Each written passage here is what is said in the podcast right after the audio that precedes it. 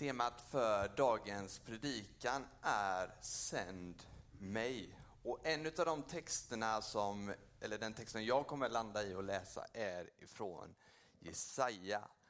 Och det gör att vi får resa långt bak i tiden. För att vara exakt så tror man att Jesaja verkade någon gång 739 till 701 före Kristus.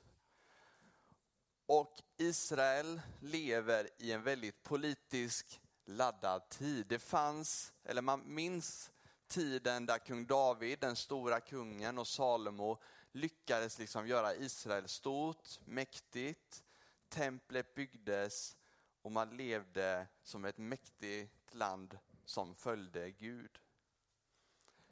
Men så ser läget annorlunda ut och nu är det assyriernas storhetstid. Assyrierna hade sitt hemområde i norra Irak och en av deras större städer var Nineve som vi känner igen ifrån Jona dit han reste och förkunnade omvändelse. Och det har blivit så illa för Israel så att det har delats i två nationer. Det finns Nordriket som kallas Israel och så finns det Sydriket som kallas Juda där Jerusalem är huvudstaden. Och framförallt verkar det som att Nordriket har slutat följa Gud men även för Sydriket så ser det inte så bra ut. Men så verkar det som att assyrierna, deras styrka verkar liksom svalna av lite och så tror man att man lever kanske i en falsk trygghet att liksom, vi, vi behöver inte vara oroliga längre. Men så sänder Gud, framförallt till Nordriket, då profeten Amos och Hosea för att förkunna att ni lever i en falsk trygghet och ni måste vända om och lev, följa Gud.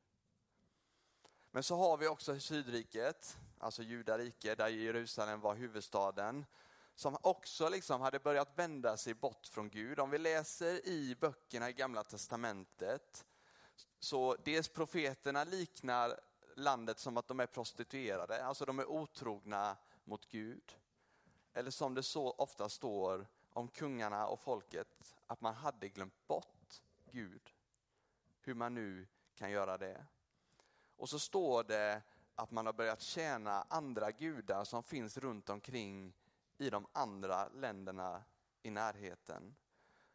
Och skillnaden på de gudarna och Gud, Javé, som liksom Israel hade som herre, som Gud, det var att gudarna runt omkring de hade löften om att om du offrar så kommer du få någonting.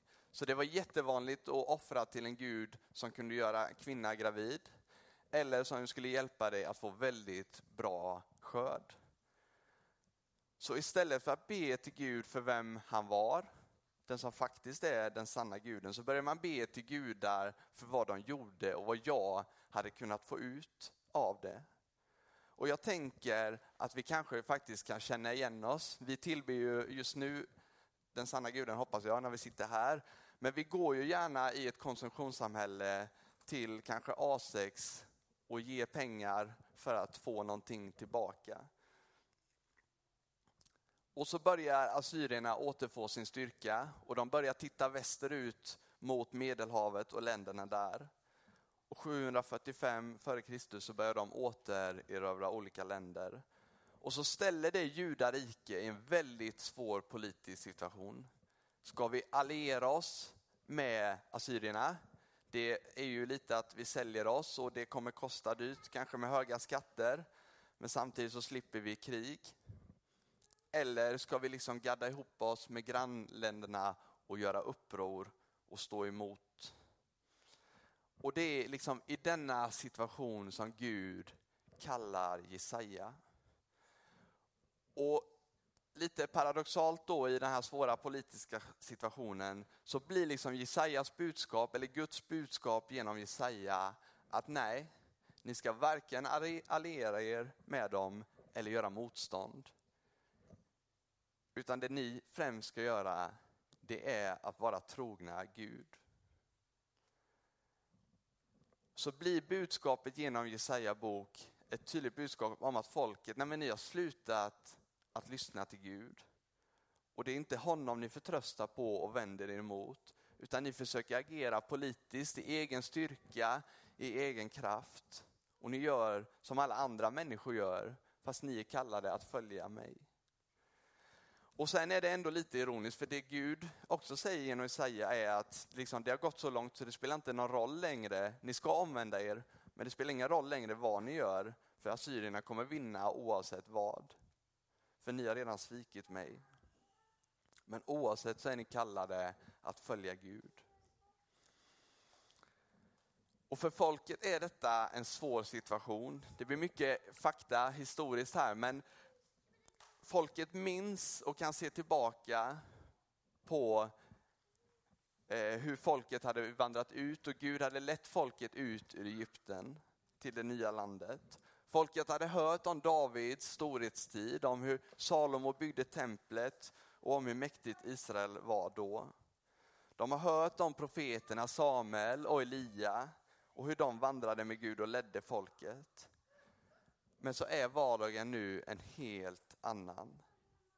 Och så ställer man liksom frågorna, vad är, varför går det inte bättre för oss om vi har Gud på vår sida? Och vad är skillnaden på då och nu? Och vad är det att vara Guds folk i världen? Och så läser vi då i Jesaja, så är det liksom som att de, eller Gud anklagar folket för att de visar en ovilja och man, visar, eller man har svårt att våga vara beroende av Gud. Och därför försöker man hellre lösa det politiskt än att vända sig mot Gud. Och så kommer vi till den text nu som vi ska läsa ifrån Jesaja kapitel 6, verserna 1 till 8, där Gud kallar Jesaja. Och då står det så här. Det år då kung Usia dog så såg jag Herren. Han satt på en hög och upphöjd tron och hans mantelsläp fyllde templet. Serafer stod ovanför honom, var och en med sex vingar. Med två vingar skylde de ansiktet, med två skylde de kroppen och med två flög de. Och de ropade till varandra. Helig, helig, helig är Herren Sebaot. Hela jorden är full av hans härlighet. Ropet kom trösklarna att skaka i sina fästen och templet fylldes av rök och jag sa, ve mig, jag är förlorad. Ty jag har orena läppar och jag bor bland ett folk med orena läppar och mina ögon har sett konungen, Herren Sebot. En av seraferna flög fram till mig med ett glödande kol som han, som han hade tagit från altaret med, med, med en tång. Med det vidrörde han min mun och sa, när detta vidrör dina läppar så blir din skuld borttagen och din synd sonad. Och jag hörde Herrens röst. Han sa, vem ska jag sända? Vem vill vara vår budbärare? Jag svarade, jag, sänd mig. Vi ber tillsammans. Herre, tack för att du kallade Jesaja. Och jag tackar dig för den här texten Herre. Och jag ber att du ska hjälpa oss nu att, eh, att det jag vill förkunna nu Herre, att det ska få väcka en längtan hos oss att följa dig Jesus. Tack för ditt ord Herre. Amen. Det står i vers 1, eller vers 2 om templet. Och det här ordet för tempel är faktiskt inte ett hebreiskt ord som resten av Jesaja är. Utan det är ett låneord från det sumeriska språket som talades i Irak.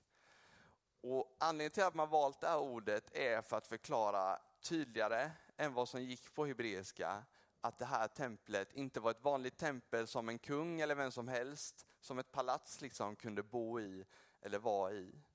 Utan detta var Guds tempel. Så hela den här texten inleder med att proklamera att folk, eh, att visa att det liksom är Gud som är kung. Och det är Gud som regerar och som har kontroll över situationen. Och läser vi som jag sa i Jesaja bok så är det tydligt liksom att det är Gud som faktiskt sänder assyrierna som straff för folkets olydnad. Och det är inte lätt att förstå liksom varför Gud gör så. Jag skulle inte förkunna att Gud kommer straffa oss om vi inte följer Gud. Men jag tänker att det visar åtminstone på en sak för oss idag. Och det är att på något sätt så har Gud kontroll över situationen. Denna text har ju också ofta använts som någon form av måttstock för att, liksom, vad det är att bli kallad och berörd av Gud. Och jag tycker att det är en fantastisk text och Jesaja får ju verkligen ett otroligt möte med Gud. Men jag tänker också att det kan vara en kravfylld bild en del av oss kan känna av att det är så här man borde uppleva det för att verkligen bli kallad. Och jag tycker Bo, du gjorde det så bra innan när du för, liksom visar på enkelheten också i det. Jag tror att vi behöver uppleva saker och få erfarenheter av Gud.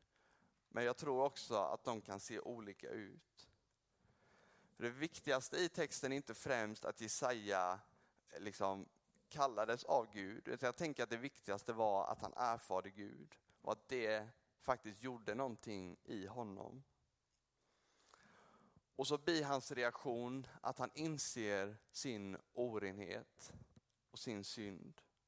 Men också keruberna som var liksom bevingade varelser som vaktade tabernaklet flyger fram till honom och gör honom ren. Och jag tänker att det är Gud som får på något sätt möta oss i vårt behov av rening när vi syndar. Och våra synder och brister är ju aldrig ett problem för Gud. Det är ett problem för oss, för vad det gör med oss i relation till varandra, till oss själva, till skapelsen och i vår relation till Gud. Men det är aldrig ett problem för Gud. För Gud är ju större än våran synd. Jag tänker att vi behöver tala om synd och se vårt behov av Gud. Men textens kärna är ju inte att komma fram till att du och jag måste inse att vi är stora syndare. Utan det är att Jesaja förstod sin synd och sitt behov av Gud när han förstod vem Gud var. Och det väcker en längtan hos honom och en överlåtelse hos honom att vilja bli sänd. Keruberna proklamerar också att Gud är helig. Och läser vi i Mosebok 19.1 så är det kallelsen till Israels folk att ni ska vara heliga, ty jag är helig. Och det syftar liksom på varje människas moraliska liv. Och så säger han att jag bor med ett folk med orena läppar. Om man ska försöka stå, förstå det så handlar det ju om att det som såklart då kommer ur munnen, liksom, vad är det vi talar för språk mot varandra och i vår tid. Men det handlar också om att från hjärtat utgår orden som vi talar. Och deras hjärtan tillhörde inte Gud. För de hade gett dem sitt hjärta då till någonting annat. Och som jag sa innan så hade man ju börjat tillbe andra gudar. Och man gjorde det för att man ville få ut någonting av det. Och det gör att det blir avgudar. Och det var gudar som kunde ge bra skörd och ge resultat. Och de blev instrument för vad jag skulle vinna på det. Och så sen när Jesaja inser sin synd så blir han renad av glödande kol. Och jag tänker, när man pratar om renhet så finns det saker i samhället som vi håller som rent och som vi kanske inte värderar lika högt som rent, alltså som vi ser ner på. Och det kan vara bokstavligen att vi vill ju gärna att man ska vara duschad och finklädd. Vi kanske tyvärr även här i kyrkan kanske ser ner lite på människor som inte har den möjligheten. Men jag tänker också, vad är det i samhället som vi försöker tvätta oss rena med? Det kan vara status kanske, att jag ska ha en fin bil. Så att vi liksom försöker se rena ut i andra människors ögon. Och vad är det som gör oss rena i Guds ögon? Jo, det är bara Guds nåd och hans förlåtelse. Och den får komma ifrån Gud när vi ber om den. Det finns en vacker bild som jag använt några gånger, men jag tycker att den är väldigt talande. Och det är hur vi människor, både inom olika religioner men också i samhället, så gärna vill klättra uppåt på olika sätt för att komma, lyckas liksom, komma någonstans eller komma närmre Gud. Och vi gör det kanske genom att försöka vara duktiga, starka, självständiga. Vi kanske försöker göra det genom att göra karriär i kyrkan eller på jobbet eller på olika sätt. Vi försöker kanske vara lite bättre, lite rikare eller lite finare. Och förhoppningsvis då så tänker vi att vi kommer tillräckligt högt på den här stegen så att vi når upp till Gud. Och vi ser det också i andra religioner, att du och jag måste göra någonting för att komma till himlen. Men vi kan inte lyckas. Och det är därför som Jesus kom. Det är det som är liksom den fantastiska bilden, att istället för att vi behöver anstränga oss och slita för att klättra upp, så är det Jesus själv som kommer ner. Och inte bara ner, utan längst ner på den här stegen och erbjuder sin nåd, att tvätta våra fötter, att lida för våran skull. Och så kallar han oss också att göra samma sak. Vi behöver inte anstränga oss för att klättra uppåt, utan vi får istället klättra neråt för att lyfta andra människor uppåt. Och Det är en, liksom bortanför en fasad av duktighet som vi kanske försöker hålla upp. Bakom de här strategierna eller ansträngningarna för att bli godkända i Guds ögon.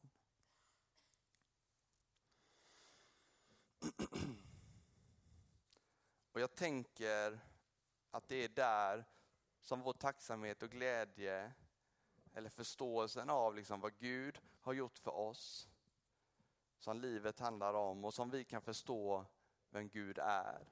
Som vi förstår att Gud är helig och att det är han som kallar oss till sig. Och Det är Gud som också frågar Jesaja sen, vem ska jag sända? Vem vill vara våran budbärare? Kanske är du lika övertygad som Jesaja om att liksom, jag är här, sänd mig, jag vill gå. Kanske tvivlar du både på Gud eller på dig själv. Men jag tänker att oavsett vad så är det inte ett hinder för Gud, för Gud vill möta oss precis där vi är. Gud har ju också skapat oss. Och en del av att vara skapad av honom är att få reflektera honom och hans kärlek. Och det gör vi när vi säger ja till honom. För det är så som världen är skapad, som vi är kallade till att säga ja till honom. Jag tänker också att Guds ära, det finns ett citat från en gammal kyrkofader som är Guds ära är en levande människa. Guds ära är en levande människa. Och frågan till oss är då, vad är det som föder liv i våra liv? Vad är det som ger oss glädje och hjärta för människor och den här världen? Vad väcker ditt hjärta till liv? Det är ett samtal som vi kan ha med Gud och en väg som vi kan få vandra som faktiskt får visa på Guds rike och ge den kärleken vidare. Det kanske är någon som verkligen känner glädje över att få bjuda andra människor på fika. Eller att man får stanna upp i vardagen och lyssna på fågelsång. Eller på en dikt. Eller vad det kan vara. Eller att se att de pengarna som jag har kan bli, få bli till glädje för mig och människor runt omkring mig. Eller en människa på helt andra sidan jorden. Temat idag är ju Sänd mig. Och vi lever i ett väldigt individualistiskt samhälle med väldigt mycket fokus på mig och mig och mig. Och det kan bli kravfyllt och det kan nästan bli så att man tappar andan. Liksom. Vad är det jag ska göra? Vad är kallelsen? Vad är det unika i mitt liv? Och jag tänker på Lales sång Eh, som jag glömmer bort vad den heter nu, men hon sjunger i refrängen att jag är bara en sten i havet. Det är inte värre än så. Och på något sätt i en tid som försöker förklara hur unik varje människa är, så tänker jag att det är en ganska befriande sång att få sjunga att man bara är en sten i havet. Vi är en av alla de här stenarna som tillsammans får bygga Guds hus, som får vara en kropp tillsammans. Och så får vi tillsammans följa Jesus och vandra tillsammans med honom. Vi ber tillsammans. Herre, du ser var vi befinner oss i livet och vår vandring med dig, Herre. Jag ber att du ska beröra oss och möta oss där vi är i livet. Herre, tack för kallelsen och hjälp oss att förstå den och, och vad ditt hjärta bultar för, men också vad våra hjärtan bultar för och som föder liv i våra liv, så att det får ära dig, Herre. Vi ber så i Jesu namn. Amen.